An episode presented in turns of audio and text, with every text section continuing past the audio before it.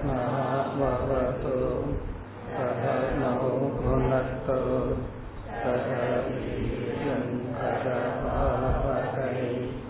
तेजस्विनावतीतमस्तु मा विद्वेषावहै ॐ शान्ति शान्ति शान्तिः மூன்றாவது அத்தியாயம் முதல் ஸ்லோகம் யானி யானீக கர்மாணி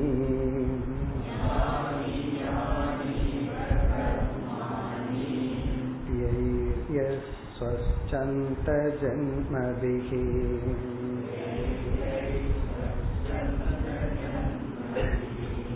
चक्रे करोति कर्ता वा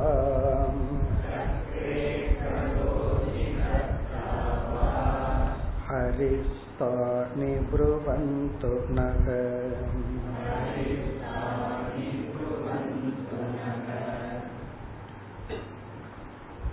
முதல் இரண்டு அத்தியாயங்களில் ஆறு கேள்விகள் கேட்கப்பட்டு ஒவ்வொரு யோகிகளும் ஒவ்வொரு கேள்விக்கான பதிலை கூறி முடித்தார் இங்கு ஏழாவது கேள்வி துவங்குகின்றது சென்ற வகுப்பில் கேள்வியை பார்த்தோம்.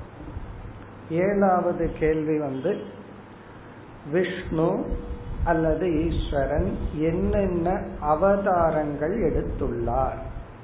அவருடைய அவதாரங்களை பற்றி கூறுங்கள். அதுதான் கேள்வி. யானி யானி கர்மாணி எய்கி எய்கி ஸ்வச்சந்த ஜென்மபிகி ஸ்வச்சந்த ஜென்ம என்றால் அவதாரம்.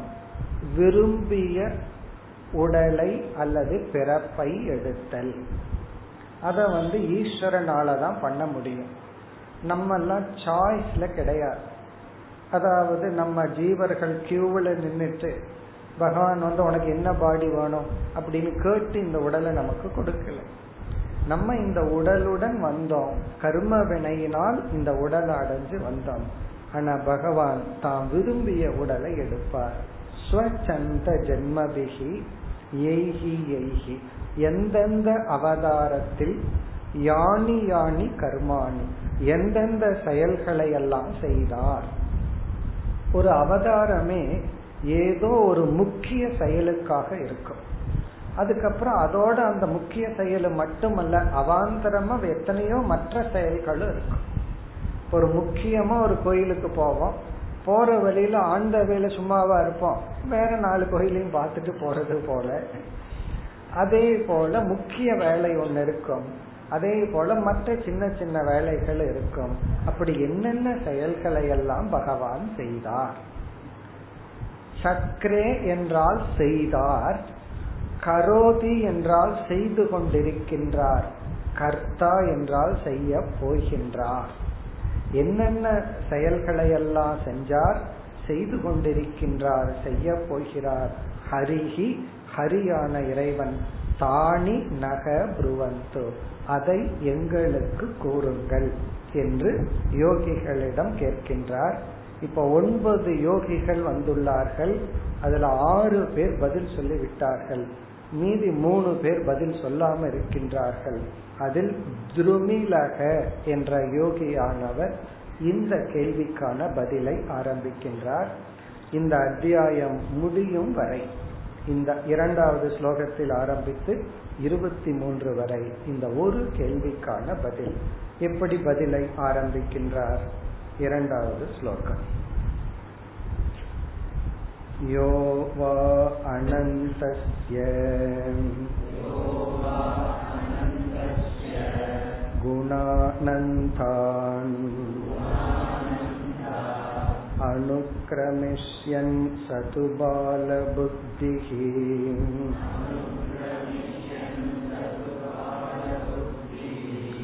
रजांसि भूमेः गणयेत् कथञ्चित् कालेन नैव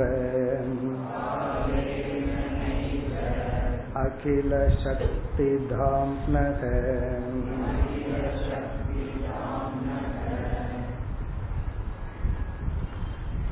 இந்த ஸ்லோகத்தில் இறைவனுடைய அவதார மகிமையையும் இறைவன் செய்த கர்மங்களினுடைய பெருமையையும் சொல்லி முடிக்க முடியாது என்று சொல்றார். உன்னுடைய கேள்விக்கு உண்மையிலேயே பதில் சொல்லி முடியாது. காரணம் என்ன? ஏதோ ஒன்னு ரெண்டு பெருமையா இருந்தா சொல்லிடலாம். பகவானுடைய விபூதியை கணக்கிலிட முடியாது.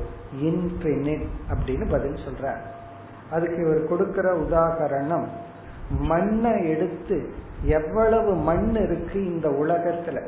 இந்த பூமியில எத்தனை மண் இருக்குன்னு எண்ணி விடலாம். கொஞ்சம் எக்ஸ்ட்ரா டைம் ஆகலாம் அவ்வளவுதான். ஆனால் பகவானுடைய பெருமையை எண்ணிவிட முடியாது. என்று பதில் சொல்லிட்டு பிறகு பகவானுடைய கருமங்கள் ஜென்மங்கள் இதையெல்லாம் சொல்ல போறார். இங்கு வந்து பகவானுடைய விபூதி எல்லையற்றது என்ற பதிலை கூறுகின்றார். வை அனந்தசிய குணானந்தான். யக எவனொருவன் அனந்தசிய குணானந்தான். அனந்தான் குணான். அனந்தான் குணான்னா எண்ண முடியாத பெருமைகளை உடைய. அனந்தான் குணான். அந்தகன எண்டு அனந்தகன எண்டுலஸ் அனந்தான் குணான்னா குணங்களை கவுண்ட் பண்ண முடியாது. அப்படிப்பட்ட விபூதி பெருமைகளை உடைய அந்த இறைவன். அவர் யார்? அனந்தசிய அவரே அனந்தமாக இருக்கின்றார். முடிவற்றவராக அதாவது முதலும் முடிவும் அற்றவராக இருக்கின்ற எல்லைக்கு அடங்காத அந்த இறைவனுடைய எல்லைக்கு அடங்காத குணங்களை யக எவனொருவன் அனுக்கிரமிஷ்யன் என்ன நினைக்கு என்ன நினைக்கின்றானோ கவுண்ட் பண்ண. அதை கவுண்ட் பண்ண அனுக்கிரமிஷன் அப்படின்னு சொன்னா அதை எண்ணி விட நினைக்கின்றானோ. அதாவது இது இவ்வளவுதான் அப்படின்னு யாரு வந்து அதை கணக்கிட விரும்புகின்றானோ சகது பால புத்திகி. அவன் ஒரு பால புத்தி. பால புத்தினா குழந்தைத்தனமான செயல். யார் எண்ணில் அடங்காத குணங்களை உடைய எண்ணில் அடங்காத பகவானுடைய பெருமையை அனுக்கிரமிஷ் என்ன அளந்து பார்க்கிறது. அப்படி அளக்க நினைக்கின்றார்களோ மெஷர் பண்ண நினைக்கின்றார்களோ சக பால புத்திகி. அவன் ஒரு குழந்தைக்கு ஒப்பானவன். பால புத்தின குழந்தைக்கு ஒப்பானவன் அறிவற்றவன். காரணம் என்ன? ரஜாம்சி பூமேகே. ரஜாம்சினா சிறிய சிறிய மண் மண் குப்பை மண் துளிகள் பூமேகே. பூமியில் இருக்கின்ற மண்ணை கணையே கதஞ்சித். எப்படியாவது நாம் எண்ணி விடலாம். இந்த கதஞ்சித் அப்படிங்கறதுல இருந்து அதையும் எண்ண முடியாதுதான். எப்படியாவது எண்ணி விடலாம்.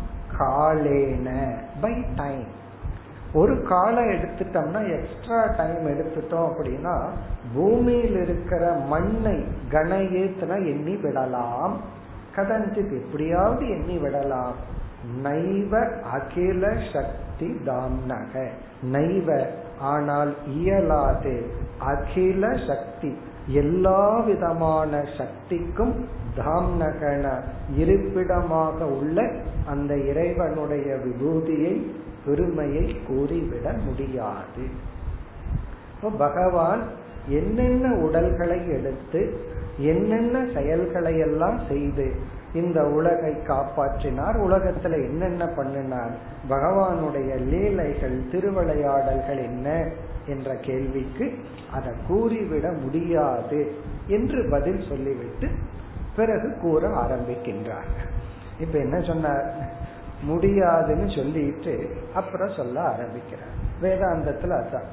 பிரம்மத்தை விளக்க முடியாதுன்னு ஆரம்பிச்சுட்டு ஒரு பத்து வருஷம் கிளாஸுக்கு வாங்க அப்படின்னா என்ன அர்த்தம்? முதல்லயே விளக்க முடியாதுன்னு சொல்லிட்டு இனிமேல் ஒழுங்கா வந்து கிளாஸ் கேட்டா புரியும். அப்படின்னா என்ன அர்த்தம்? ஒரு கோணத்துல விளக்க முடியாது தான். பிறகு எதற்கு விளக்கிறார்னா அந்த பெருமையை விளக்கிறதுக்காக விளக்கவில்லை. அந்த பெருமையை சொல்வதன் மூலம் நமக்கு பக்தியை அறிவை கொடுப்பதற்காக விளக்குகின்றார். ஏன்னா சென்ற ஸ்லோகத்துல விளக்க முடியாதுன்னு சொல்லி விளக்க முயற்சிப்பவர்கள் பால புத்தின்னு சொல்லிட்டு இதோட இவர் பதில முடிச்சிருக்கணும். இவர் வந்து விளக்க ஆரம்பிக்கிறாருன்னா அப்ப இவருக்கே பால புத்தியாங்கிற சந்தேகம் வந்துடும். இப்ப நம்ம புரிஞ்சுக்கணும் இந்த விளக்கம் பகவானை பெருமைப்படுத்தவோ அளக்கவோ அல்ல. இந்த இதையெல்லாம் நம்ம கேட்டுட்டோம். ஒரு துளி நம்ம மீது பட்டால் பிறகு நமக்கு என்ன ஆகும்னா பக்தி வளரும். அறிவு வளரும் இப்ப நமக்கு அறிவை பக்தியை கொடுப்பதற்காக அடுத்த ஸ்லோகத்திலிருந்து அத்தியாயம் முடியும் வரை விளக்க ஆரம்பிக்கின்றார் மூன்றாவது ஸ்லோகம்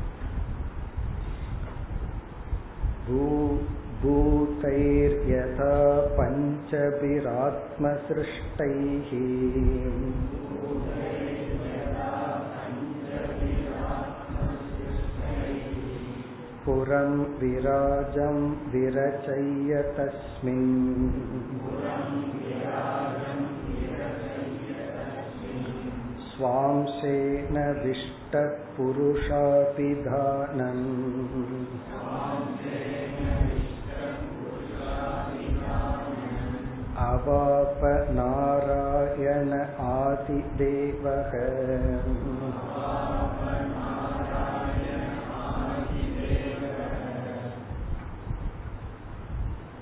மூன்று நான்கு ஐந்து.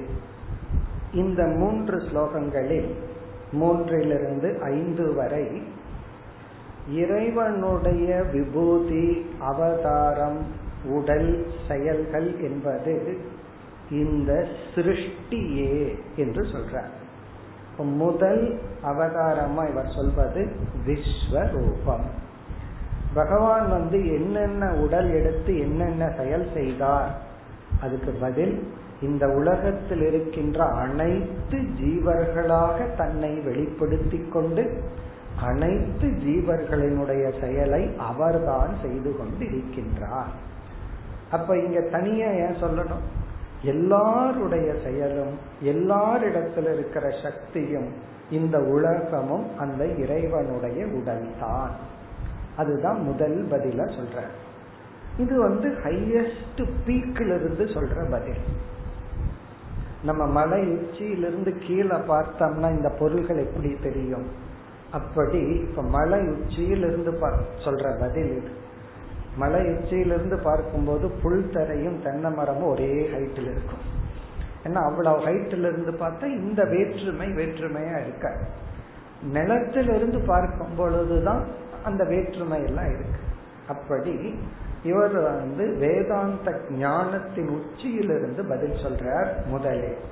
இத புரிஞ்சுக்கல அப்படின்னா அடுத்த ஸ்டெப்புக்கு இறங்கி வர்றார். கிருஷ்ணர் ராமர் பலராமன் சொல்லி மற்ற அவதாரங்களை எல்லாம் அந்த கதைகளை எல்லாம் சொல்றார். அதெல்லாம் எதற்குனா இந்த அறிவை அடைவதற்காக. இப்ப இந்த அறிவு என்ன அப்படின்னா அந்த ஈஸ்வரனே நிமித்த உபாதான காரணம். அந்த இறைவன் தான் உபாதான காரணம். அந்த இறைவன் தான் நிமித்த காரணம். அவருடைய மாயாங்கிற சக்தியின் துணை கொண்டு அனைத்துமாக பஞ்சபூதங்களாக ஜீவர்களாக இந்த உலகமே பகவான் தான். அதான் சென்ற வகுப்புல பார்த்தோம். அதிசயம் மிராக்கிள்னா என்னன்னா எல்லாமே மிராக்கிள் தான். நடக்கிறது எல்லாமே அதிசயம்தான். அப்படி இல்லைன்னா எதுவுமே அதிசயம் கிடையாது. ஆனா நம்ம மைண்ட்ல வந்து ஏதாவது ஒண்ணுதான் அதிசயமா இருக்கிற மாதிரி தெரிகின்றது. அதெல்லாம் ஆரம்ப காலத்துல அப்படி இருக்கலாம். தவறு கிடையாது. ஆனா உண்மை என்னன்னா யோசிச்சு பார்த்தா எல்லாமே அதிசயம். இனி ஒரு கோணத்துல எல்லாமே ஈஸ்வரனுடைய செயல். இப்ப இதையெல்லாம் நம்ம கேட்டு சந்தேகம் வரல மைண்ட் அப்படியே அக்செப்ட் ஆயிடுதுன்னா இந்த அறிவுக்கு நம்ம தயார்னு அர்த்தம். இத கேட்ட உடனே என் மாமியாருமே கடவுள் தானா? அப்படின்னு சந்தேகம் வந்து வச்சுக்கோமே. இவ்வளவு அரசியல்வாதிகள் இவ்வளவு தப்பு பண்ணிட்டு இருக்காங்க பாவம் பண்ணிட்டு இருக்காங்க இதெல்லாமே பகவான் பண்றதுதானா? இப்படி எல்லாம் சந்தேகம் வந்துச்சுன்னு வச்சுக்கோமே. இந்த மூணு ஸ்லோகத்தை இப்போதைக்கு மறந்துடுவோம். விட்டுருவோம். ஏன்னா இதுக்கு நம்ம ரெடியா இல்லை. இந்த அதர்மம் பகவான் பண்றதா? இவங்கெல்லாம் நம்ம உலகத்தின் மீது வெறுப்பு வெறுப்பை ரொம்ப சேர்த்து வச்சிருக்கோம். நம்மால அவங்களையெல்லாம் இறைவனை அக்செப்ட் பண்ண முடியலனா அதுக்கப்புறம் சொல்ற அவதாரத்தை ரசிப்போம். அதை என்ஜாய் பண்ணுவோம். அதுக்கப்புறம் என்ன புரிஞ்சுக்கோம்னா அறிவு வர வர இந்த அறிவு இந்த கருத்து மனதில் பதியும். அதனால இது ஹையஸ்ட் ஸ்டாண்டுங்கிறது எப்படி தெரியுதுன்னா இத நம்ம மனசு அப்படியே ஜீர்ணிச்சுட்டா இந்த அறிவுக்கு தயார். இது புரியல கேட்கறதுக்கு நல்லா இருக்கு பிராக்டிக்கலெல்லாம் வேண்டாம் அப்படின்னா இதை நம்ம ஒரு இன்ஃபர்மேஷனா கேட்டு வச்சுக்கோம் ஆனா இந்த மூன்று ஸ்லோகத்துல கொடுக்கிற அறிவு பஞ்சபூதங்களும் அனைத்து ஜீவர்களும் ஜீவர்களுடைய உடல் ஜீவன் அவனுடைய புலன்கள் அவனுடைய செயல்கள் எல்லாமே ஈஸ்வரன் தான். இங்கெல்லாம் ஆத்மா அனாத்ம விவேகம் எல்லாம் கிடையாது. உடல் வேறு ஆத்மா வேறு அதெல்லாம் கிடையாது. எல்லாமே ஈஸ்வரன் தான். அதுதான் இந்த மூன்று ஸ்லோகத்தில் கூறப்படுகின்றது. ஸ்லோகத்திற்குள் சென்றால் பூதைஹி யதா பஞ்சபிகி ஆத்ம சிருஷ்டைஹி பஞ்சபிகி ஐந்து ஆத்ம சிருஷ்டைகி தன்னிடமிருந்து உருவான தன் அந்த ஈஸ்வரனிடமிருந்தே உருவான ஐந்து பூதைகி பஞ்ச பூதங்கள் மூலமாக. இந்த அப்ப பஞ்ச ஸ்தூல சூக்ம பூதங்கள் எல்லாம் எங்கிருந்து வந்ததுன்னா தன்னிடமிருந்தே வந்தது.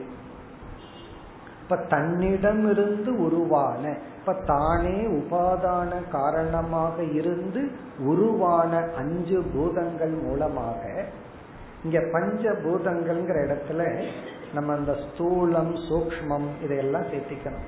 பஞ்ச ஸ்தூல பூதங்கள் சூக்ம பூதங்கள் அந்த பூதங்களின் துணை கொண்டு புறம் விராஜம் விர செய்ய முதல்ல என்ன பண்ணாராம்?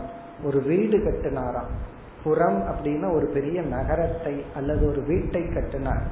யாருடைய வீடு? விராஜம் புறம் விரச்செய்ய செய்ய மிக அழகா அழகான ஆர்கிடெக்டோட கட்டினாராம். இந்த வீடுங்கிறது நம்ம அனைத்து ஜீவராசிகளினுடைய சரீரம். நம்ம உடம்பத்தான் பகவான் வீடுன்னு சொல்ற ஒரு என்ஜினியர் வந்து எப்படி அழகா வீடு கட்டியிருக்கார்? அதே போல பகவான் கட்டின வீடு தான் நம்ம உடல் என்ன அழகா டிசைன் பண்ணி கட்டியிருக்காரு. ஒரு பத்து வருஷம் இருபது வருஷத்துக்கு முன்னாடி இருந்த என்ஜினியர் கட்டுறது இப்ப கட்டுறதுக்கு வித்தியாசம் இருக்கு. ஏன்னா இம்ப்ரூவ் ஆயிட்டே இருக்கு. ஒரு இருபத்தஞ்சு வருஷத்துக்கு முன்னாடி வீட்டுல சில கஷ்டங்களோட கட்டினாங்க. இப்ப வந்து அதை விட பெட்டரா கட்டிட்டு இருக்காங்க. ஆனா பகவான் கட்டின பாடி இருக்கு. அதை மாத்தவே முடியாது. திடீர்னு நீங்க காதை எடுத்து தலை மேல வச்சு பாருங்க. மூக்கை எடுத்து வேற எங்காவது வச்சு பாருங்க. செட் ஆகாது. இப்ப எப்படி இருக்கோ அதுதான். ஆப்டிமம் இதுக்கு மேல பெட்டரா ஒரு உடலை படைக்க முடியாது. இங்க விரை செய்யனா மிக அழகா என்ன பண்ணாரா உடலை கட்டினாரா விராஜம் புறம் அப்படின்னா நம்ம எல்லா சரீரமும் சேர்ந்து விராட் தத்துவம்னு சொல்றோம். இப்ப விராட் தத்துவத்தை அவர் உருவாக்கினார். அப்படின்னா எல்லா ஜீவராசிகளினுடைய உடலை அவர் உருவாக்கினார். புறங்கிறது இங்க ஊர் அல்லது உடல். விராஜம்னா சமஷ்டி ஸ்தூல சரீரத்தை அவர் கிரியேட் பண்ணார். எப்படின்னா எங்கோ இருந்து எடுத்துட்டு வந்த பஞ்சபூதத்திலே அல்ல தன்னிடமிருந்து உருவான பஞ்சபூதத்தை. தன்னிடமிருந்தே வந்த பஞ்சபூதத்திலிருந்து இவர் என்ன பண்ணாராம் எல்லாருடைய உடலையும் செஞ்சுட்டு தஸ்மின் அந்த உடலுக்குள் அந்த உடலுக்குள் ஸ்வேன விஷ்டக. ஸ்வே ஸ்வ அம்சேன விஷ்டக. அந்த உடல் வந்து இப்ப ஜடமா இருக்கு. ஏன்னா பஞ்சபூதத்துல உடல் உருவாயாச்சு. அந்த உடல் ஜடமா இருக்கு. உடனே அந்த உடல்கள் எல்லாம் உணர்வு மயமாகணும் சுவ அம்சேன தன்னுடைய சைத்தன்ய அம்சத்தின் மூலமாக விஷ்டகன பிரவிஷ்டக. இந்த உடலுக்குள் நுழைந்தார். நம்ம எப்படி அழகா ஒரு வீடு கட்டி வீட்டுக்குள்ள கிரக பிரவேசம் பண்றோம். அதே போல பகவான் வந்து எல்லா சரீரங்களையும் படைச்சு அந்த சரீரத்திற்குள் சிதாபாச ரூபமாக நுழைந்தார். சுவ அம்சேன அப்படின்னா தானே உள்ள நுழைய முடியாது. காரணம் என்ன அப்படின்னு சொன்னா தான் எல்லா இடத்துலயும் இருக்காரு. ஒரு இடத்துல இல்லாம இருந்தா தானே பகவான் இனி ஒரு இடத்துக்கு போக முடியும். அப்ப எல்லா இடத்திலையும் நிறைஞ்சிருக்கிற பகவான் எப்படி உடலுக்குள்ள நுழைந்தார்னா தன்னுடைய பிரதிபிம்பத்தை அனுப்பினார். தன்னுடைய சிதாபாசத்தை எல்லா உடலுக்குள்ள வச்ச உடனே அவங்க எல்லாமே ஜீவர்கள் ஆகிவிட்டார்கள் அப்ப அந்த ஈஸ்வரனுக்கு இப்ப என்ன பெயர்னா புருஷ. அடுத்தது சொல் வந்து புருஷ அபிதானம் அவாப. அவாபன அடைந்தார். புருஷ அபிதானம். ஜீவன் என்ற ஒரு பெயரை அடைந்தார். அப்ப ஜீவராசிகள்ங்கிற பெயர் புருஷங்கிற பெயர் அவருக்கு வந்துடுச்சான் எப்பொழுதுனா தன்னிடத்திலிருந்து பஞ்சபூதங்களாலான உடல்களை படைத்து அந்த உடல்களுக்குள் தன்னுடைய ரிஃப்ளக்ஷன் தன்னுடைய பிரதிபிம்பமான சிதாபாசத்தை அனுப்பின உடனே ஒவ்வொரு ஜீவராசிகள் இந்த ஆக்டிவேஷன் சொல்றோம்ல ஆக்டிவேட் பண்ணணும்னு ஆக்டிவேட் பண்ணிட்டாரு அர்த்தம். இப்பெல்லாம் இந்த காலத்து லாங்குவேஜ்ல தான் சொல்லி ஆகணும். இன்னும் ஆக்டிவேட் ஆகல அப்படின்னா நம்ம செல்போன் டெட்டா இருக்குன்னு அர்த்தம். அவன் ஆக்டிவேட் பண்ணன உடனே என்ன ஆகும்னா அலார அடிக்க ஆரம்பிச்சிரு ரெடி டு யூஸ் அப்படின்னு யூஸுக்கு ரெடி ஆயாச்சு. அப்படி பகவான் வந்து ஆக்டிவேட் பண்ணின உடனே புருஷன் என்ற பெயரை அடைந்தார். அப்ப யார் அந்த ஈஸ்வரன்? ஈஸ்வரனுடைய ஜென்மம் என்னன்னா இந்த உலகத்தில் இருக்கிற எல்லா உடம்பும் பகவானுடைய உடம்பு. அதற்குள் இருக்கிற அந்த அறிவு சுரூபம் பகவானுடைய ரிஃப்ளக்ஷன் இந்த பகவானுக்கு என்ன பெயர் இங்கு? நாராயணக ஆதி தேவக இந்த நாராயணன் ஆதி தேவக ஆதி மூலம் நல்லா சொல்றமே. அதான் ஆதி மூலமான ஆதி தேவகன ஈஸ்வரன். ஆதி தேவமான ஈஸ்வரன் நாராயணன் என்ற பெயரையுடைய இந்த ஈஸ்வரனுடைய அவதாரங்கள் ஜென்மம் என்ன என்றால் இந்த உலகத்தில் இருக்கிற எல்லா சரீரமும் அந்த சரீரத்துக்குள் இருக்கிற உணர்வு ஜீவாத்மா எல்லாம் பகவான் தான். ஆனா ஒண்ணு மட்டும் பகவானுக்கு சொந்தம் இல்லை அது என்ன தெரியுமோ? இது பகவானுடைய சுரூபமா இருக்கும்போது ஏதோ ஒண்ணு புதுசா முளைச்சிட்டு நான் நான் ஒரு ஈகோ சொல்லுதே அதுதான் பகவானுக்கு சொந்தம் அல்ல அப்ப அந்த அந்த ஈகோவை தான் புரிய வைக்கணும். நீ எதை நான் நான் சொல்லிட்டு இருக்க? இந்த உடம்பில் இருக்கிற அக்னி தத்துவத்தை சொல்றையா? உடம்புல இருக்கிற வாயு தத்துவத்தை சொல்றையா? அப்படின்னு கேட்டுட்டே போனோம்னா அந்த நானுக்கு இருக்கிற இடம் இல்லாம அப்படியே போயிடும். அப்படி போக வைக்கிறதா வேதாந்தம் அல்லது ஆத்ம ஞானம். அது வர்ற வரைக்கும் எல்லாமே பகவானா இருக்கிற இந்த உடம்ப ஏதோ ஒரு என்டிட்டி நான் நான் சொல்லி கொண்டுள்ளது அந்த நானுக்கு தான் நம்ம அறிவை கொடுத்து ஆகணும். இப்ப இந்த ஸ்லோகத்துல வந்து எது அவதாரம் பகவானுடைய கருமம் அவதாரம் என்னன்னா விஸ்வரூபமாக இருத்தல் விஸ்வமே ஈஸ்வரனுடைய சொரூபம் இதுதான் அவதாரம் இப்ப இதே கருத்தை தான் அடுத்த இரண்டு ஸ்லோகத்திலும் விளக்குகின்றார் அடுத்த ஸ்லோகம் यत्काय एषक भुवनत्रयसन्निवेशक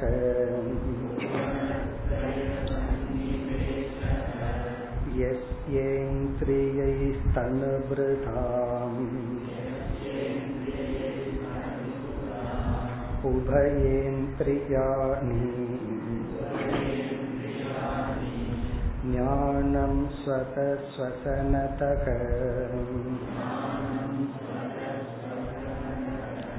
बलमोज ईहा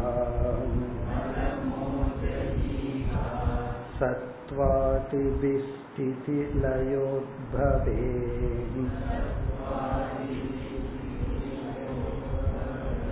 आदिकर्ता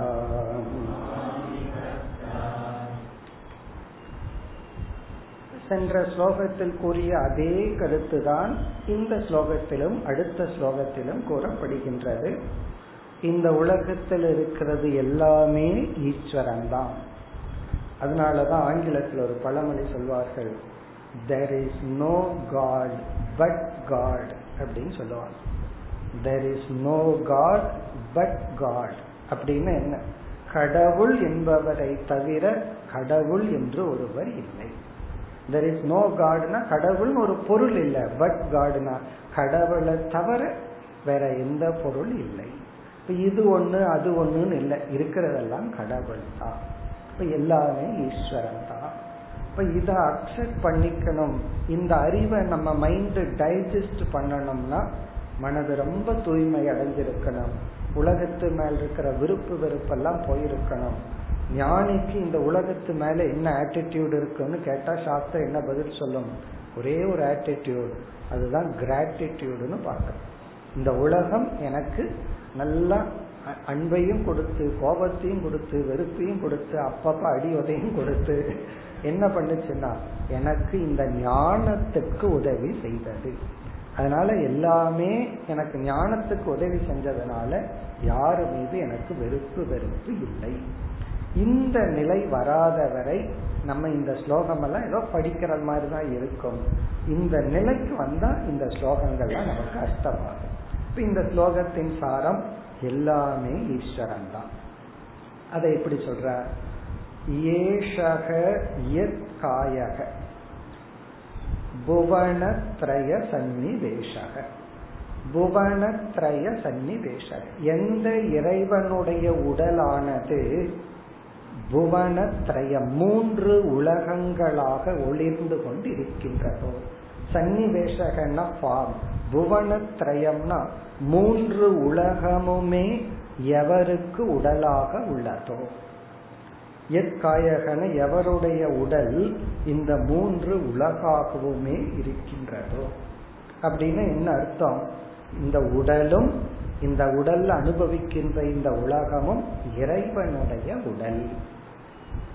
எஸ்ய இந்திரியைகி தனுபிருதா உபயேந்திரியாகி எந்த இறைவனுடைய புலன்கள் தான் ஜீவராசிகளுடைய அனைத்து புலன்களாக இருக்கிறதோ எஸ்ய இந்திரியை எந்த இறைவனுடைய புலன்களே தனுபிரதாம். தனுபிரதாம்னா ஜீவராசிகளான அனைத்து உடலை உடையவர்களுக்கு உபயேந்திரியாணி பத்து இந்திரியங்களாக இருக்கின்றதோ.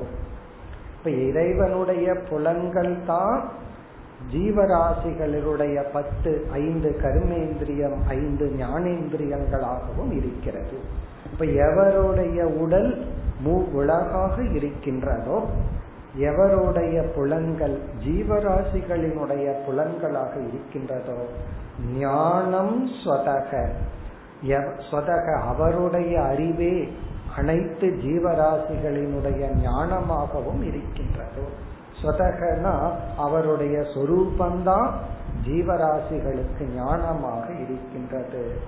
ஸ்வசனதக அவருடைய பிராண சக்தி தான் ஸ்வசனதகன இறைவனுடைய அந்த பிராண சக்தி தான் பலம் ஓஜக ஈகா. பலம் ஜீவனுடைய சரீர பலமாக உள்ளது. ஓஜக ஜீவனுடைய மனோபலமாக உள்ளது.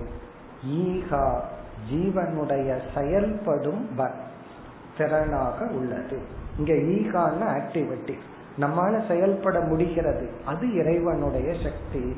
ஓஜகன்னா நம்ம மனதுக்கு என்ன சக்தி இருக்கோ அது இறைவனுடைய சக்தி. இங்க ஓஜகன மனோபலம். பலம்னா சரீர பலம். உடம்புக்கு இருக்கிற பலம் பலம். ஓஜகன மனோசக்தி. பிறகு சத்வாதிபிகி ஸ்திதி லய உத்பவே ஆதி கர்த்தா ஸ்திதி லய உத்பவே. அதாவது சிருஷ்டி ஸ்திதி லயம் என்கின்ற மூன்று செயலுக்கு ஆதி கர்த்தா மூல கர்த்தாவாக இறை இருக்கின்றார் இறைவன். அவர் வந்து இந்த மூன்றையும் எப்படி செய்யறார் சத்வாதி பிகி சத்துவம் ரஜஸ்தம தமஸ் என்ற தன்னிடம் உள்ள மாயையிடம் உள்ள மூன்று குணங்களின் துணை கொண்டு ஸ்திதி லய உத்பவே ஆதி கர்த்தா உத்பவே விஷயம் அதாவது ஸ்திதி செய்தல் லயம் செய்தல் சிருஷ்டி செய்தல். இந்த விஷயத்தில் ஆதி கர்த்தாவாக இருக்கின்றார். சத்துவம் முதலிய குணங்களின் துணை கொண்டு. சென்ற ஸ்லோகத்துல சொன்ன அதே கருத்து தான் இனி அடுத்த ஸ்லோகத்துல என்ன சொல்றார்? சரி ஒவ்வொரு குணமும் எதற்கு பயன்படுகிறது? சத்துவ குணம் எதற்கு? அதாவது சிருஷ்டி ஸ்திதி லயத்துல. ரஜோகுணம் எதற்கு பயன்படுகிறது? தமோ குணம் எதற்கு பயன்படுகிறது? அப்படி பயன்படும் பொழுது அந்தந்த குணத்தை ஆதாரமாக கொண்ட ஈஸ்வர தத்துவத்திற்கு என்னென்ன பெயர்? இதெல்லாம் நமக்கு தெரிஞ்சதுதான் அடுத்த ஸ்லோகத்துல பிரம்மா விஷ்ணு சிவன்கிற உடலை எடுத்துக்கொண்டு இவர் சத்வரஜ தமோ குணத்தின் துணை கொண்டு சிருஷ்டி ஸ்திதி லயம் செய்து கொண்டு வருகின்றார் அதுதான் அடுத்த ஸ்லோகத்தின் சாராம்சம் ஐந்தாவது ஸ்லோகம்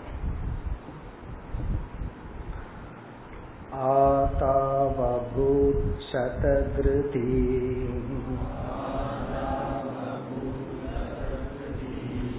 रजसास्य सर्गे विष्णुस्थितौ क्रतुपतिः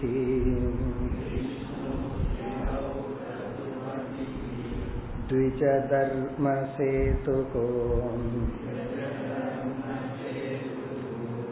रुद्रोऽप्ययाय तमसा पुरुष स आद्यक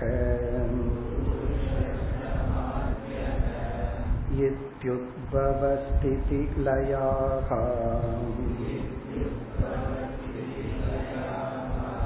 सततं प्रजासो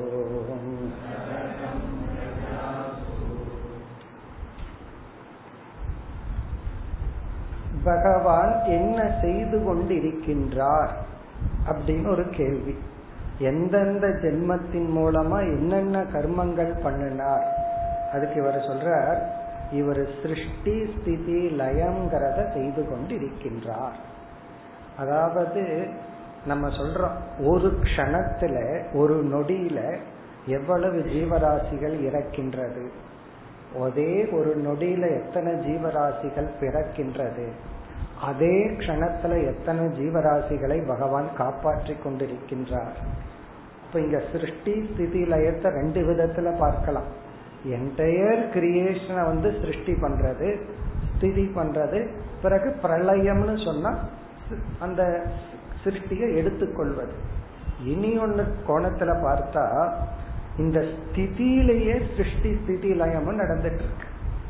எத்தனை ஒவ்வொரு க்ஷணத்துக்கு ஒவ்வொரு ஜீவராசி பிறந்து வாழ்ந்து இறந்து கொண்டு இருக்கின்றது இந்த வேலையை செய்யறார் இவர் வந்து ரஜோ குணத்தின் துணை கொண்டு சிருஷ்டி செய்யறார் அப்ப அந்த ஆதி கர்த்தாவான அந்த இறைவனுக்கு பெயர் வந்து நாராயணனுக்கு பிரம்மா. பிறகு வந்து சத்துவ குணத்தின் துணை கொண்டு விஷ்ணுங்கிற பெயரை எடுத்துக்கொண்டு ஸ்திதி செய்கிறார். தமோ குணத்தின் துணை கொண்டு ருத்ரங்கிற பெயரை எடுத்துக்கொண்டு அவர் லயம் செய்கிறார். இதுதான் அவருடைய வேலை. அப்ப பகவானுக்கு வந்து நான் stop twenty four hours duty என்னன்னா பிறக்க வைக்கணும் உடனே அது வேற டிபார்ட்மெண்ட் பிரம்மாவோட டிபார்ட்மெண்ட் நான் பிறக்க அனுப்பிச்சிட்டேன்னு விஷ்ணு கிட்ட அனுப்பிச்சிருவார் கொஞ்ச நாள் வச்சிருப்பார். அப்புறம் ஓவர் அடுத்த டிபார்ட்மெண்ட் யாரு? ருத்ரன் கிட்ட அனுப்பி விடுவார். இப்படி இந்த மூன்று தேவதைகளினுடைய பெயரை எடுத்துக்கொண்டு மூன்று குணங்களின் துணை கொண்டு சிருஷ்டி ஸ்திதி லயம் செய்து கொண்டிருப்பவர் அந்த ஈஸ்வரன். இதுதான் இந்த ஸ்லோகத்தின் சாராம்சம். ஆதௌ அபூத். ஆதவ் சிருஷ்டியின் துவக்கத்தில் ஆதவ் அபூத்னா அந்த இறைவன் மூன்றாவது வரியில இருக்கு சக ஆத்தியக புருஷக. அது ஈஸ்வரனை குறிக்கிறது சக ஆத்தியக புருஷக அந்த மூலப்பொருளான அந்த இறைவன் முழுமுத கடவுள் சததிருதி அபூத். சததிருதி என்றால் பிரம்ம தேவன் சததிருதி அபூத் பிரம்ம தேவனாக மாறினார் உருவெடுத்தார். என்ன குணத்தின் துணை கொண்டு? ரஜசா அஸ்ய சர்க்கே. ரஜசா ரஜோகுணத்தின் துணையை எடுத்துக்கொண்டு அவர் பிரம்ம தேவனாக மாறினார் அஸ்ய சர்க்கே. இந்த சிருஷ்டியின் துவக்கத்தில். அஸ்ய ஜெகதக. அஸ்ய இந்த உலகினுடைய சர்க்கேன பிறக்கும் பொழுது தோன்றும் பொழுது. இத நம்ம ஒட்டுமொத்தமாகவும் பார்க்கலாம். இந்த உலகத்தை முழுமையா எடுத்துட்டும் பார்க்கலாம். ஒவ்வொரு ஜீவராசிகளினுடைய நோக்கத்திலையும் பார்க்கலாம். எல்லாத்துக்கும் டேட் ஆஃப் பர்த் இருக்கு. டேட் ஆஃப் ஸ்திதி இருக்கு. இடைப்பட்ட காலம். டேட் ஆஃப் டெத் இருக்கு. அப்படின்னா இருக்க போகுதுன்னு அர்த்தம். அல்லது ஒரு ஒரு ஜீவனுக்கு இருந்தது. அப்படி இந்த மூன்று இருக்கு. அப்படி பார்க்கல ஒவ்வொரு க்ஷணமும் எல்லாம் சொல்றாங்கல்ல ரெண்டு செகண்டுக்குள்ள எத்தனை குழந்தை பிறக்குதுன்னு சொல்லிக்கிறார்கள். அல்லது பத்து செகண்டுக்குள்ள ரெண்டு செகண்டுக்குள்ள இத்தனை மனுஷங்க போறாங்கன்னு சும்மா ஒரு தோராயமா கணக்கு சொல்கிறார்கள். மனுஷனை விட்டுட்டு ஜீவராசின்னு யோசிச்சா நம்மளால கணக்கிடவே முடியாது. அப்படி ரஜோ குணத்தின் துணை கொண்டு முதலில் சத திருத்தியாக ஆனார். அடுத்தது இரண்டாவது வரையில விஷ்ணு ஸ்திதௌ கிரதுபதிகி த்வி ஜென்ம த்வி தர்ம சேதுகோ. இரண்டாவது வரியில விஷ்ணு ஸ்திதௌ ஸ்திதிங்கிற விஷயத்தில் விஷ்ணு என்ற பெயரை இவர் எடுத்துக் கொள்கின்றார். இங்க ஒரு வார்த்தையை சேர்த்திக்கணும். சத்துவ குணை குணேன. சத்துவ குணத்தின் துணை கொண்டு சத்துவ குணத்தின் துணை கொண்டு விஷ்ணுங்கிற பெயரை ஸ்திதிங்கிற செயல் செய்யும் பொழுது எடுத்துக் கொண்டார். அந்த விஷ்ணுவுக்கு என்ன பெயர்? கிரதுபதிகி கிரதுபதிகி என்றால் நாம் செய்கின்ற கர்ம பலனை கணக்கில் வைத்து பலன் கொடுப்பவர். கிரதுபதினா தலைவர். கிரதுனா கர்ம. நம்மளுடைய கர்மத்தை எல்லாம் ஒருத்தர் ஒழுங்கா அக்கௌண்ட் எழுதிட்டு இருக்கார். சும்மா நம்ம சித்திரகுப்தன் எல்லாம் சொல்றோமே அதை செய்யறவர் விஷ்ணு தான் விஷ்ணுவனுடைய மேற்பார்வையில சித்திரகுப்தன் அவருக்கு அசிஸ்டன்ட் அக்கௌண்டன்ட் உண்மையான அக்கௌண்டன்ட் யாருன்னா பகவான் விஷ்ணு தான் அவரு தான் அதை வந்து கணக்கெடுத்து அந்தந்த ஜீவனுக்கு கொடுக்க வேண்டிய கொடுத்து கொண்டு இருக்கின்றார் த்விஜ தர்ம சேதுகோ. அதே சமயத்தில் தர்ம சேதுகோ தர்மத்தை பாதுகாப்பவராகவும் இருக்கின்றார். த்விஜ என்றால் குறிப்பா மனிதர்கள். இங்க த்விஜங்கிற சொல் எதை குறிக்கின்றதுன்னா தர்மத்தை பின்பற்றும் யோகிதை அடைந்தவர்கள். அந்த குழந்தை இருக்கு. அந்த குழந்தைக்கு தர்மா தர்மம் எல்லாம் தெரியாது. அப்ப அதனால அந்த குழந்தை என்ன செஞ்சாலும் அது பாவம்னு நம்ம சொல்றது இல்லை எப்போ ஒரு அறிவு வந்து உபநயனம் எல்லாம் வந்து அல்லது ஸ்கூலுக்கெல்லாம் போய் அகம் திஜக அப்படின்னா எனக்கு பொறுப்பு வந்துடுச்சுன்னு சொல்றோமோ? அப்பொழுது இருந்து அவன் தர்மத்தை பின்பற்றணும். அந்த தர்மத்தை காப்பாற்றுபவர் சேதுனா காப்பாற்றுபவர். அதாவது ஜீவர்களுக்கு தர்மத்தை காப்பாற்றுபவர். இதனுடைய பொருள் ஜீவன் ஒருவன் தர்மம் பண்ணனா அந்த தர்மம் வீண் போகாது. நம்ம கண்ணுக்கு ஏதோ வீண் போன மாதிரி தெரியும். ஒரு உண்மையை பேசி ஒரு லாஸ் வந்ததுன்னு வச்சுக்கோமே. பேசின உண்மை வேஸ்டா போச்சுன்னு நமக்கு தோணலாம். ஆனா பகவானுடைய அக்கௌண்ட்ல அது வேஸ்ட் ஆகாது. எப்பவோ பேசின பொய்யுக்கு தான் இந்த லாஸ் காரணம். நீ பேசின உண்மைக்கு பின்னாடி ரிசல்ட் இருக்கு. அதான் த்வி த்வி ஜென்ம தர்ம சேதுக்கு. இதுவும் விஷ்ணுவுக்கு பெயர். பிறகு மூன்றாவது வரியில ருத்ரன். ருத்ரக அப்பியே அப்பியாய தமசா. தமசா தமோ குணத்தின் துணை கொண்டு அப்பியாய அப்பியக அப்படின்னா பிரளயம் ருத்ரக. ருத்ரங்கிற பெயரை பெற்று அவர் பிரளயத்துக்கு தமோ குணத்தை பயன்படுத்தி கொள்கின்றார். இப்படி நான்காவது வரையில ஈதி உற்பத்தி ஸ்திதி லயாகா பிறப்பு ஸ்திதி லயம் சததம் பிரஜாசோ. இந்த பிரஜா சிருஷ்டியில் எப்பொழுதும் நடைபெற்று கொண்டே இருக்கின்றது. அதுல இருந்து என்ன தெரியுதுன்னா சிருஷ்டி காலத்திலேயே இந்த மூணும் நடைபெற்று கொண்டிருக்கின்றது. எல்லா காலத்திலும் இந்த பிரஜைகளுக்குள் இந்த படைப்புக்குள் இதெல்லாம் நடைபெற்று கொண்டுள்ளது. அப்போ அவதாரம்னா என்னன்னா பகவானே அனைத்துமாக ஆகி அவரே இப்படி எல்லாம் சிருஷ்டி ஸ்திதி லயமெல்லாம் பண்ணி இந்த உலகத்தை நடத்தி கொண்டு உலகமாக காட்சி அளிக்கின்றார். இது விஸ்வரூப அல்லது வந்து விராட் கிரண்ய கர்ப்ப ஈஸ்வர ரூப விளக்கம். இது வந்து யாருக்குன்னு நம்ம ஏற்கனவே பார்த்துட்டோம். உத்தம அதிகாரிகளுக்கு இந்த பதில். பிறகு அடுத்த ஸ்லோகத்திலிருந்து பகவானுடைய அவதாரத்திற்கு வந்து விடுகின்றார். விஷ்ணு என்னென்ன அவதாரங்கள்லாம் எடுத்தார்? அந்த அவதாரத்துல என்னென்ன கர்மத்தை செஞ்சார் அதுதான் இனிமேல் வரப்போவது அடுத்த ஸ்லோகத்தில் இருந்து ஆறாவது ஸ்லோகம் धर्मस्य दक्षदुहितरी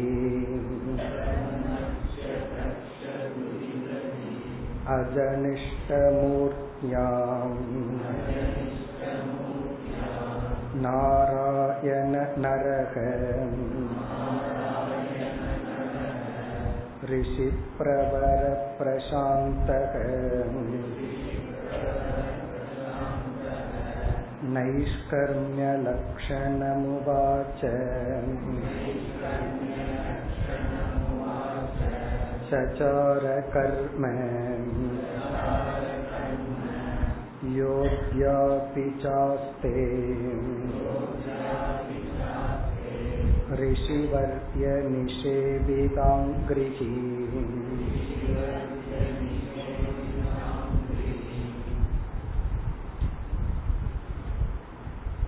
இந்த ஆறாவது ஸ்லோகத்தில் ஆரம்பித்து பதினாறாவது ஸ்லோகம் வரை ஆறிலிருந்து பதினாறு வரை நர நாராயண அவதாரம் பகவான் எடுத்த ஒரு அவதாரத்துக்கு நரநாராயண அவதாரம்னு பெயர். இந்த இடத்துல நாராயணன்னா விஷ்ணு கிடையாது. ஒரு ரிஷி. அந்த ரிஷிக்கு பேரு நாராயணன். இனி ஒரு ரிஷிக்கு பேரு நரக. நரகன்னா மனிதன் அர்த்தம் கிடையாது இந்த இடத்துல. இந்த நர நாராயணன்கிறவங்க ரிஷிகள் ட்வின்ஸ் சேர்ந்து பிறந்த அண்ணன் தம்பிகள்.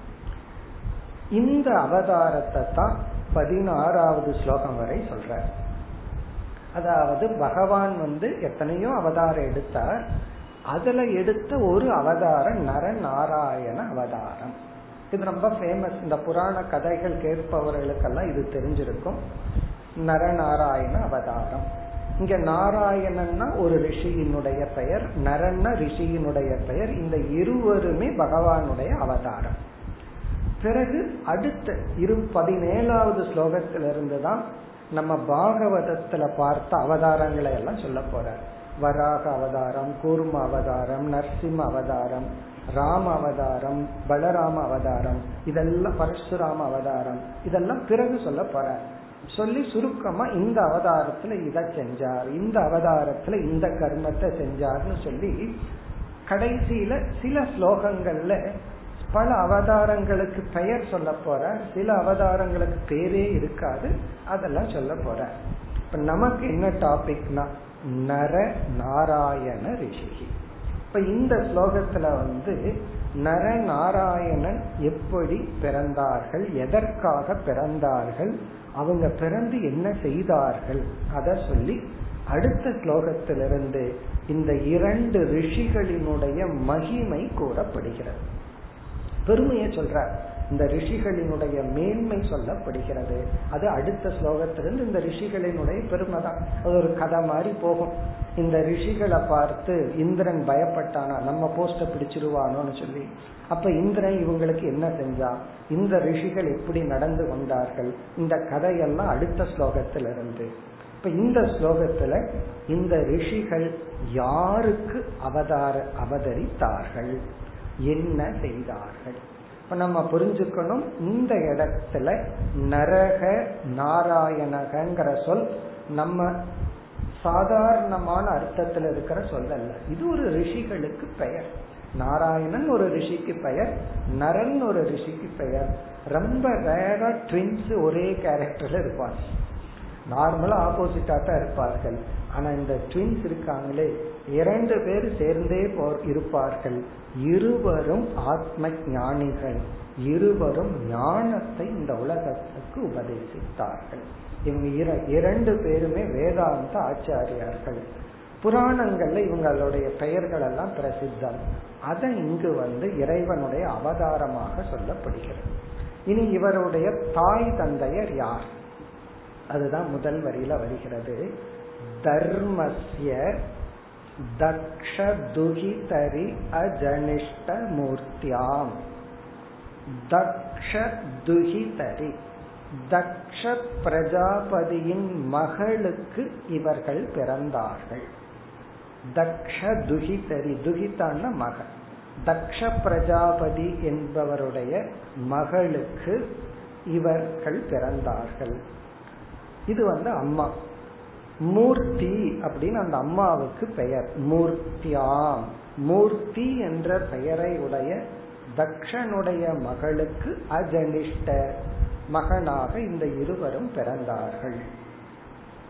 மூர்த்தின்னு தமிழ்ல தான் பேர் எல்லாத்துக்கும் ஆண்பாளுக்கு பசங்களுக்கு பேர் வைக்கிறோம்.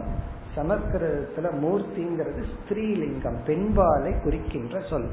அது ஏதோ தமிழ்ல வந்து அது மூர்த்தி அப்படின்னு சொல்லி அது ஆண்களுக்கு பிரசித்தமாயிடுச்சு. இப்ப மூர்த்தி என்ற பெண்ணுக்கு தக்ஷனுடைய மகளுக்கும் பிறகு யார் தந்தை? தர்மஸ்ய. தர்ம பிரஜாபதியின் தந்தைக்கு. இங்க தர்ம பிரஜாபதிங்கிறவர் தந்தை. தக்ஷ பிரஜாபதியினுடைய மகளான மூர்த்திக்கு யார் பிறந்தார்கள்? நாராயணக நரக அஜனிஷ்ட. நரன் நாராயணன் என்ற இரு ரிஷிகள் பிறந்தார்கள். இவங்க இருவருமே எப்பொழுது ஒன்னா இருக்கிறதுனால இது ஏக வச்சனத்திலேயே சொல்லப்படும். அது திவச்சனத்துல வர ரெண்டு பேரும் ஒன்னாவே பிறந்தார்கள். இனி அந்த ரிஷிகள் யார்? ரிஷி பிரவரக பிரசாந்தக. அவர்கள் ஞானிகளாக மகான்களாக ரிஷிகளாக இருந்தார்கள். ரிஷி பிரவரகனா ரிஷிகளுக்குள் தலை சிறந்த ரிஷிகளாக இவர்கள் இருந்தார்கள். இப்ப ராமரை போல கிருஷ்ணரை போல நம்ம புரிஞ்சுக்கணும். இவங்களும் மனித சரீரம் எடுத்து வளர்ந்து ஞானத்தை அடைந்து ரிஷிகளாக இருந்தார்கள். பிரசாந்தகங்கிறது மன அமைதியை அடைந்தார்கள். சரி இவங்க என்ன செய்தார்கள்? இந்த சொசைட்டிக்கு இவங்க என்ன செஞ்சாங்க? நைஷ்கருமிய லட்சணம் உவாச்ச இவங்க செஞ்சது வந்து நைஷ்கருமிய லட்சணத்தை இந்த உலகத்துக்கு உபதேசித்தார்கள். உவாச்சன்னா டீச் பண்ணாங்க உபதேசித்தார்கள். நைஷ்கர்மிய லட்சணம் நைஷ்கர்மியம்னு மோக்ஷம். மோக்ஷத்துக்கான அறிவை இவர்கள் உபதேசித்துக் கொண்டிருந்தார்கள். நைஷ்கர்மிய லட்சணாம் நைஷ்கர்மியம்ங்கிற வார்த்தைக்கு அர்த்தம் நம்ம பார்த்திருக்கிறோம். மோக்ஷம். அதாவது வந்து அகம் நிஷ்கர்மா. எனக்கு எந்த செயலும் அல்ல இல்லை. நான் முக்தன் என்ற ஒரு அறிவை கொடுக்கும் மோக்ஷ சாஸ்திரத்தை உபதேசித்தார்கள். அதை விட முக்கியமான அடுத்த சொல் சச்சார. சச்சாரன்னா அதன்படி அவர்கள் வாழ்ந்து கொண்டும் இருந்தார்கள். இங்க சச்சாரன்னா இவங்க என்ன உபதேசித்தார்களோ அதன்படிதான் இவர்களுடைய வாழ்க்கையும் அமைந்தது. இவங்க லைஃப் வேற இவங்களுடைய டீச்சிங் வேற அப்படி இல்லை. இப்ப எந்த கர்மத்தை எந்த தர்மத்தை இவங்க உபதேசித்தார்களோ அந்த தர்மப்படி சில பேர் வந்து நீங்க எல்லாம் ஆனந்த சுரூபமா இருக்கீங்கன்னு அழுதுட்டு சொல்றோம்னு வச்சுக்கோங்க. அப்ப என்னன்னா சொல்றது ஒண்ணு உள்ள இருக்கிறது ஒண்ணு. அப்படி அல்ல. பிறகு இவர்கள் யார் அப்படின்னு சொன்னா கடை நான்காவது வரியில கடைசி சொல் ரிஷிவர்ய நிஷேதி தாங்கிரிகி. அதாவது இவர்கள் இவர்கள் வந்து ரிஷிகள் இவர்கள் யாருன்னா மற்ற ரிஷிகளெல்லாம் இவர்களை வணங்குவார்கள். ரிஷிகளுக்கெல்லாம் ரிஷிகளாக இருந்தார். ரிஷி வரிய நிஷேபி தாங்கிரிகி. அதாவது அங்கிரிகின பாத இவர்கள் பாதம் எப்படிப்பட்டதுன்னா மற்ற ரிஷிகளெல்லாம் வந்து இந்த ரிஷியை வணங்கி கொண்டு செல்கிறார்கள். அப்படிப்பட்ட பாதத்தை உடையவர்கள் இந்த இரண்டு ரிஷிகள். நம்ம சுருக்கமா என்ன புரிஞ்சுக்கிறோம்? இவர்கள் ஒரு சாதாரண மனுஷனா பிறந்து வளர்ந்து ஒரு ஞான நிஷ்டை அடைந்து அந்த நைஷ்கரிவம்ங்கிற வேதாந்த தத்துவத்தை உலகுக்கு உபதேசித்து கொண்டு தானும் அதன்படி வாழ்ந்து கொண்டு மற்ற ரிஷிகளால் வணங்கத்தக்கவர்களாக இருக்கின்றார்கள். அப்ப மற்ற ரிஷிகள்னா அவர்களெல்லாம் சாதகர்கள். இந்த வாழ்க்கைக்கு வந்த சாதகர்களால் வணங்கப்பட்டவர்களாக இருக்கின்றார்கள். பிறகு இனி ஒரு அழகான கருத்தை போடுறார். யக அத்ய அபி சாஸ்தே. இவர்கள் இன்றும் இருக்கின்றார்கள். அத்ய அபி சாஸ்தே.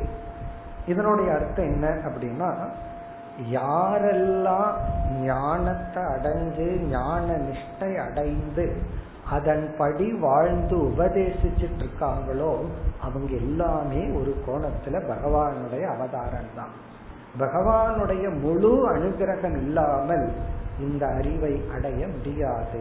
இப்ப பூர்ண அனுகிரகத்தை அடைஞ்சவங்க பகவானுக்கு சம்பந்தன அப்படி எக அத்திய அபி ஆஸ்தே அப்படின்னா இவர்கள் இன்றும் மடியவில்லை. இன்றும் இருந்து கொண்டு இருக்கின்றார்கள் எப்படின்னா இந்த நைஷ்கர்மிய லட்சணத்தை உபதேசிப்பதன் வாழ்வதன் மூலம் இருக்கின்றார்கள். இப்ப சச்சார கர்மன்னு ஒரு சொல்ல இருக்கு. மூன்றாவது வரியில கடைசி சொல். கர்ம அப்படின்னா இங்க வந்து வாழ்க்கை முறை சச்சார கர்ம நைஷ்கர்மிய லட்சணமான வாழ்க்கை முறையை இவர்கள் பின்பற்றினார்கள். அந்த தர்மத்தை இவர்கள் உபதேசித்தார்கள். இவர்கள் இன்றும் இருக்கின்றார்கள். இந்த சாஸ்திரத்துல சிரஞ்சீவி அப்படின்னு எல்லாம் சொல்லுவாங்க. ஆஞ்சநேயர் இன்று இருக்கார். எங்கெல்லாம் ராம கதை நடக்குதோ அங்கெல்லாம் இருக்காருன்னு சொன்னா பக்தி பூர்வமா ஓகே.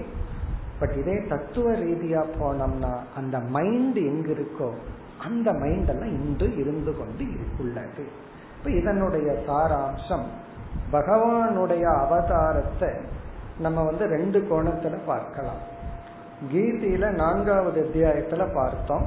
ஒரு கோணத்துல வந்து தனக்கு பாப புண்ணியம் இல்லாமல் தானாக ஒரு உடலை எடுத்து ஈஸ்வரன் எடுத்து உலக தர்மத்தை நிலைநாட்டினா அது அவதாரம்.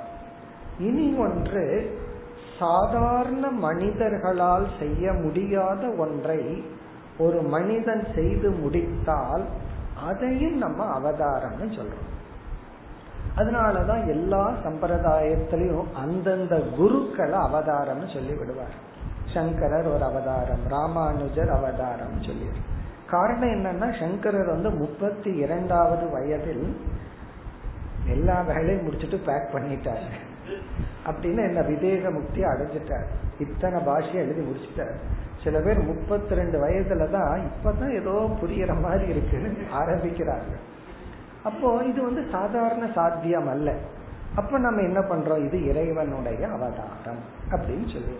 இப்ப எது சாதாரணமா ஒருத்தனால அடைய முடியாததை ஒருத்தன் அடைஞ்சிட்டானோ அந்த இடத்துல ஈஸ்வரனுடைய விபூதி வெளிப்படுது.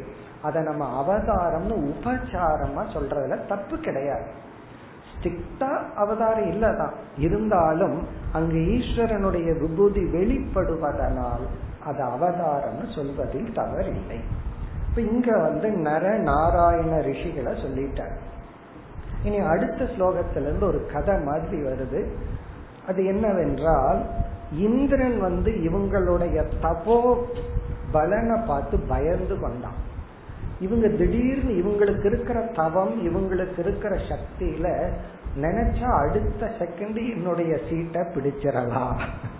என்னுடைய இந்திர லோகத்துக்கே இவங்க அதிபதி ஆகலாம். ஏன்னா அவ்வளவு தபோபணம் உடனே இவன் பயந்துட்டு இவங்களுடைய தவ வலிமையை அழிக்கணும்னு சொல்லி அடுத்த ஸ்லோகத்துல இருந்து அந்த கதை போகுது. உடனே என்ன பண்றான் இந்திரன்? தான் லோகத்தில் இருக்கிற அப்சர ஸ்திரீகளை எல்லாம் பெண்களை எல்லாம் அனுப்பி இவங்க வந்து பஜரிகா ஆசிரமத்தில் இருக்கும்போது இவங்க புத்தியை எப்படியாவது கெடுத்தது அப்படின்னு அனுப்பிச்சு வைக்கிறான். ஆனா அந்த ரிஷிகள் வந்து அவர்கள் வந்து அவர்களுக்கு அனுகிரகம் செய்து அவர்கள் மீது கோபமும் படாம காம குரோதத்திலே எல்லாம் இருந்து வென்று பிறகு என்ன நடக்குதுன்னு சொன்னா அந்த மன்மதன் தான் வர்றான். எல்லாத்தையும் எடுத்துட்டு சில பேரை எல்லாம் கூட்டிட்டு நீ வந்து எப்படிப்பட்ட அழகான பெண்களை அனுப்பிச்சியோ அதை விட அழகான பெண்களை எங்களாலேயே சிருஷ்டிக்க முடியும்னு சில பெண்களை சிருஷ்டிக்கிறார். சிருஷ்டிச்சு என்ன பண்றாரு? இதுல உனக்கு சொர்க்கலோகத்துக்கு யாரையாவது கூட்டு போன்னு சொல்றாரு. அப்படி சிருஷ்டிச்சவதா ஊர்வசி அப்படின்னு ஒருத்தி. சரின்ட்டு வந்ததுக்கு ஒன்னு எடுத்துட்டு போகணும்னு சொல்லி இந்த தேவர்கள் எல்லாம் ஊர்வசியை கூட்டிட்டு சொர்க்கலோகத்துல போய் இந்திரன் கிட்ட இவர்களுடைய பெருமையை கூறுகின்றார். இதுல வந்து இந்த ரிஷிகளுக்கு வந்து என்ன சோதிக்கிறையான கோபமும் வரல. அவங்கள பார்த்து நீங்கெல்லாம் ஒரு போக பொருள் என்ன மயக்க வருகிறீர்கள் நினைக்கல. அவங்களுக்கு இருக்கிற இடம் கொடுத்து ஆதரிச்சு பிறகு அந்த மன்மதனுக்கு வந்து உன்னை விட அதிகமா எங்களுக்கு சிருஷ்டிக்க முடியும்னு சொல்லி அப்படி சிருஷ்டிச்சு இவர்களுடைய அந்த தவ வலிமையை நிலைநாட்டுகிறார்கள். இந்த கதை தான் இதற்கு பிறகு வருகிறது. அடுத்த வகுப்பில் தொடரும் ஓம் பூர்ணமத